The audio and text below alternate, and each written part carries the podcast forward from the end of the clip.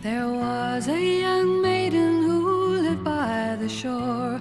Let the wind blow blow low.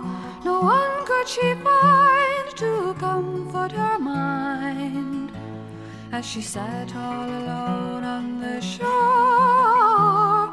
She sat all alone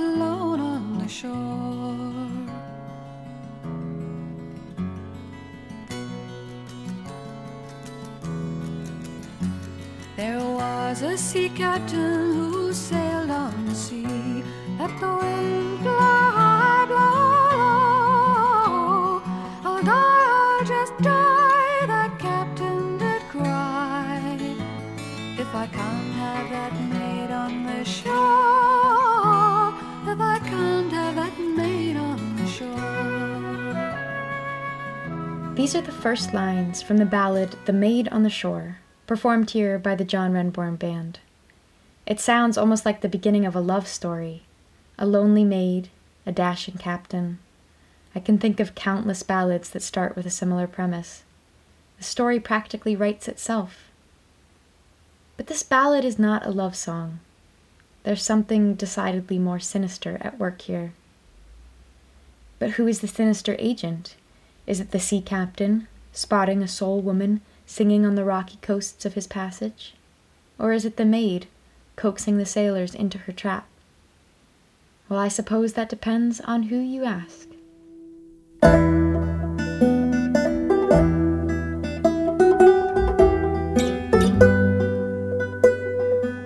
Welcome to Of Song and Bone, a podcast exploring ancestral arts and people's history through song, story, and poetry. I'm your host, Fern Maddie, recording from unceded Abenaki territory in Ndakinna, Turtle Island.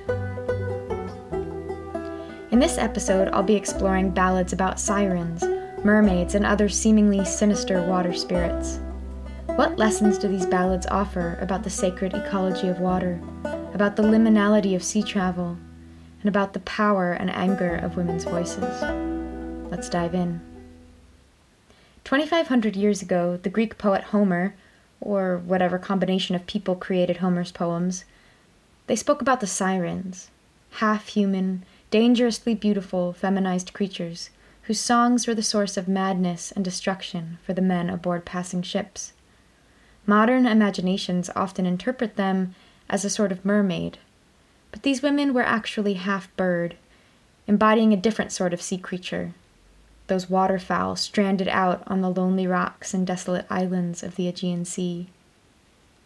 However, many of their characteristics are very similar to later legends of the mermaid, a dangerous, beautiful creature of the places in between, with a powerful voice and a sometimes deadly lesson for passing men.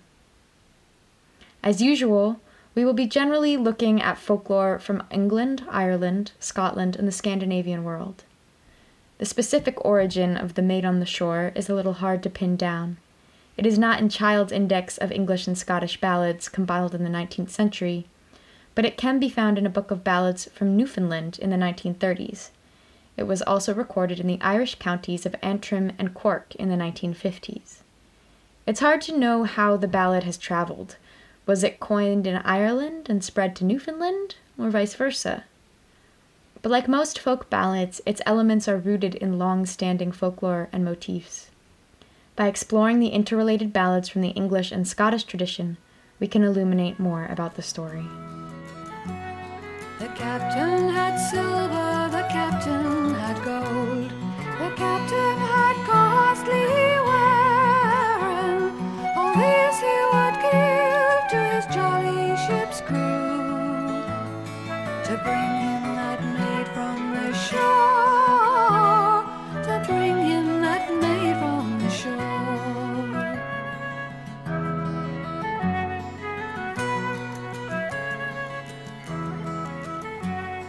Dangerous Mermaid features most prominently in the English ballad called, conveniently, The Mermaid.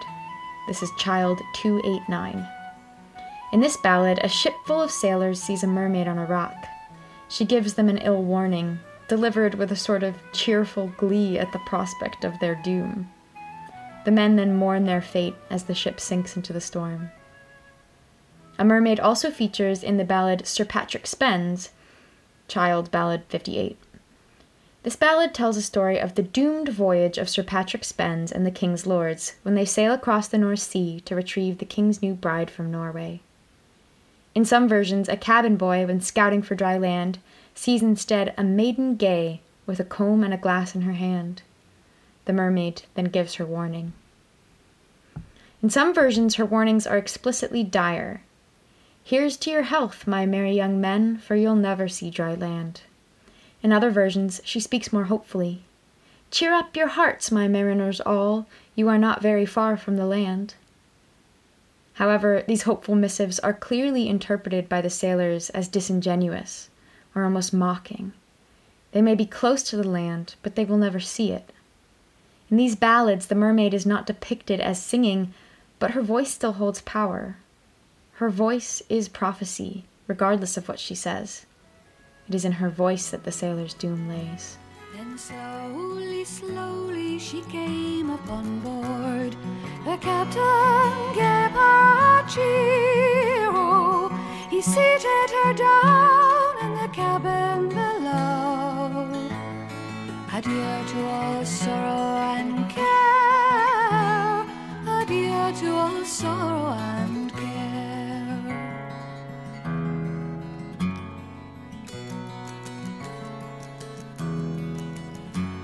She seated herself in the bow of the ship.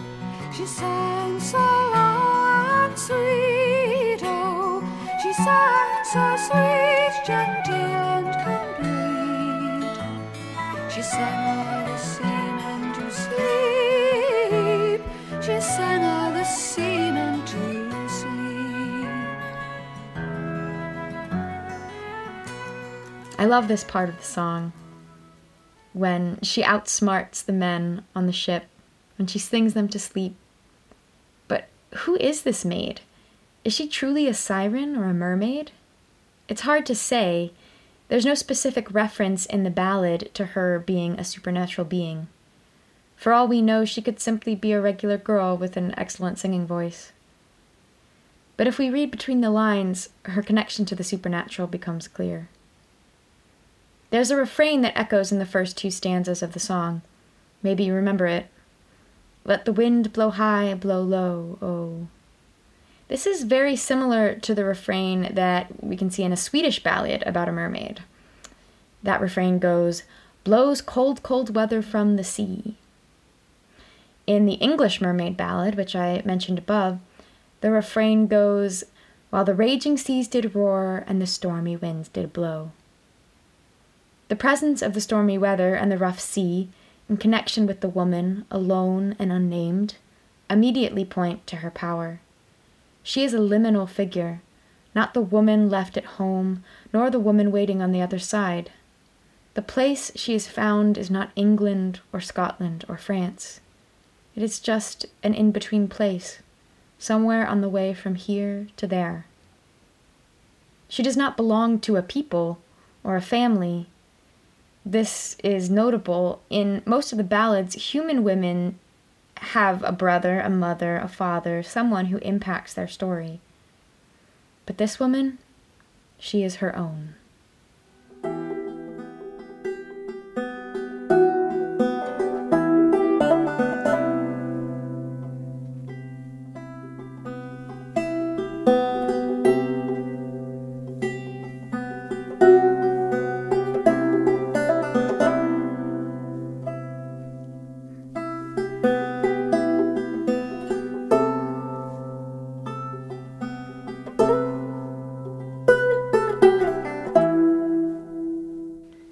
Dangerous water spirit is not always associated with wild and stormy seas.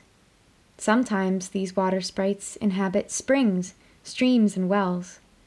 There is often a relationship between the spirit and a man, which turns sour when the man betrays her or otherwise acts without honor. This story plays out in the ballad Clerk Colville, also called Clark Colvin. It's a bit tricky. Child 42.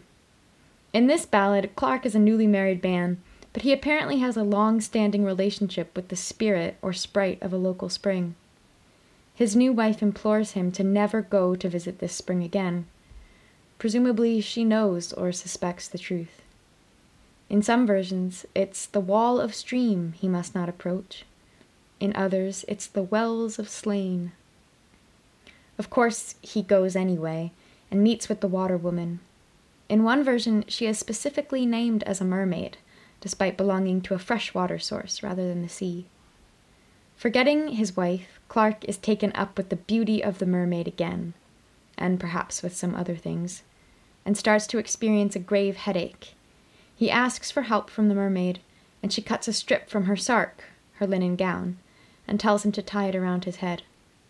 Unfortunately, this only makes the pain worse, and as he realizes his mistake, he tries to kill the mermaid with his sword, only to watch her transform entirely into a fish and vanish into the stream.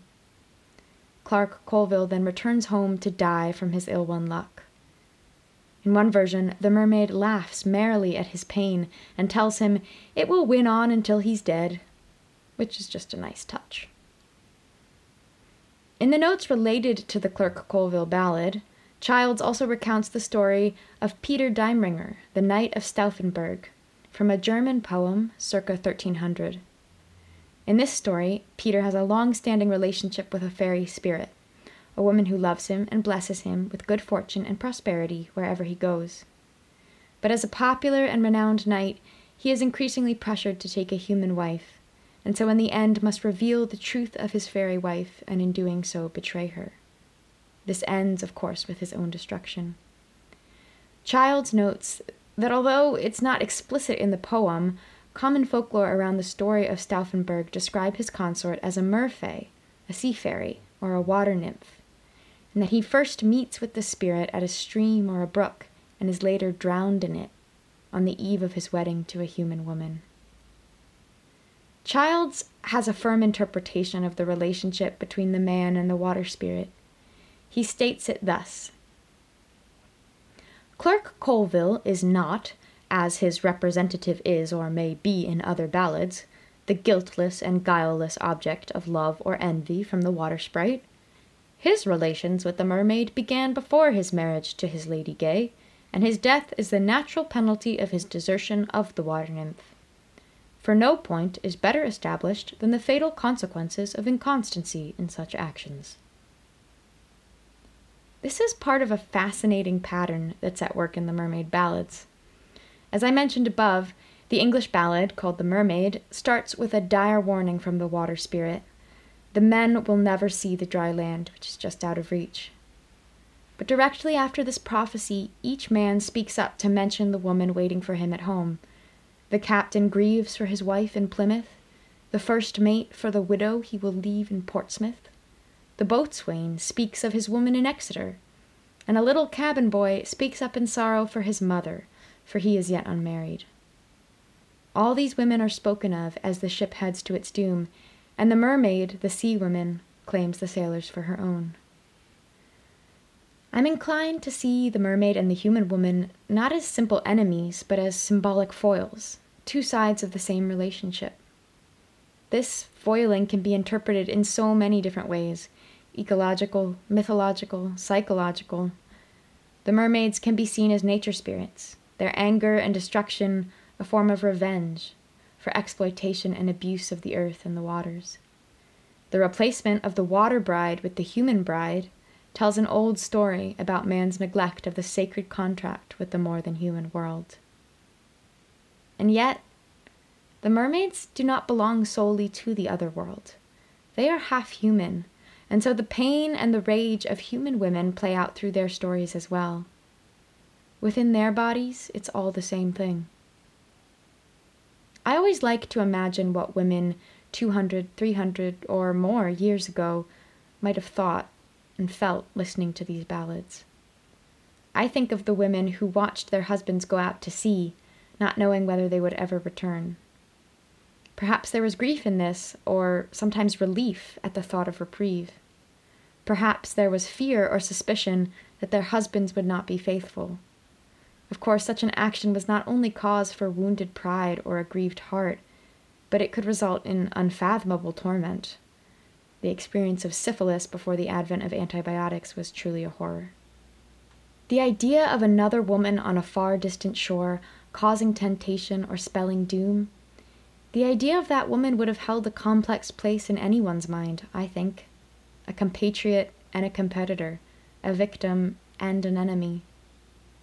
Perhaps these women saw the mermaid as simply a villain, a scapegoat for the uncertainty and uncontrollability of the sea. But perhaps the mermaid could also play out some of their own fantasies, could express the, the rage and the pain and the violence that they weren't able to. The mermaid, the siren, was not silenced. Her voice had the power to control the will and the fate of men. So it's easy to see these stories as misogynistic, as just one more example of men telling tales about evil women. But I see a huge power fantasy in these ballads, one that speaks to and for women and women alone. Nowhere is this better illustrated than in The Maid on the Shore. After the maid has sung the sailors to sleep, the ballad ends on a lovely note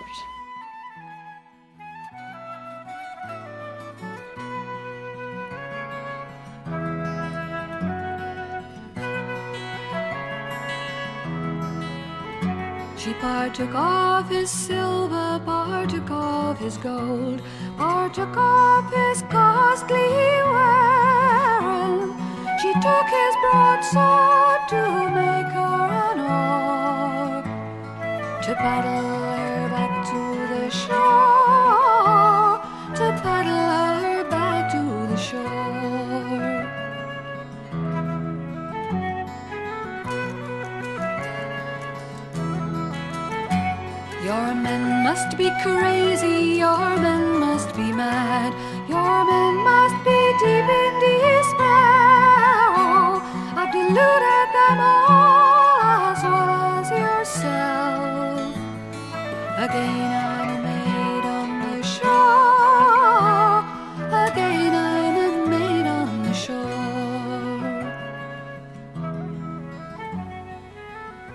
I love this ending.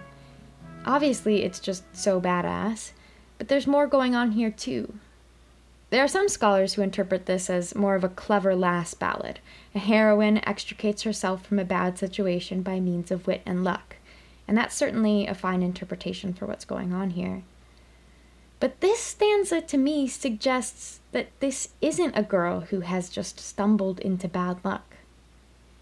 To me, this reads like an ongoing con like she's done this before and she'll do it again. It's a con which takes advantage of men's tendency to transgress, to abuse, to step over the boundaries of honor and decency, to act violence upon women, those close to them and those they encounter as strangers in the wide world. This ballad turns the whole mermaid story on its head. It's this unique perspective which makes this ballad so dear to me.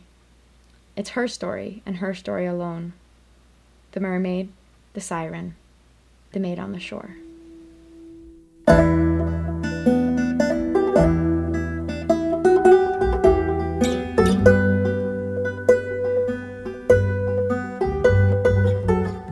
Thank you so much for listening to my podcast. I'm sorry it's taken me almost five months to put out a second episode.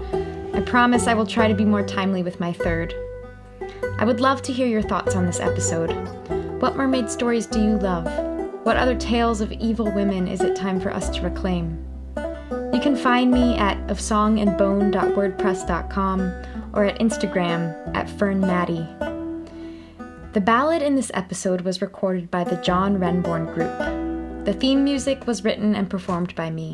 You can find it on my record North Branch River on iTunes and Bandcamp. If you'd like to give an iTunes review for the podcast, that would be absolutely amazing. I'm looking forward to hearing from you. Until next time, be safe and stay well.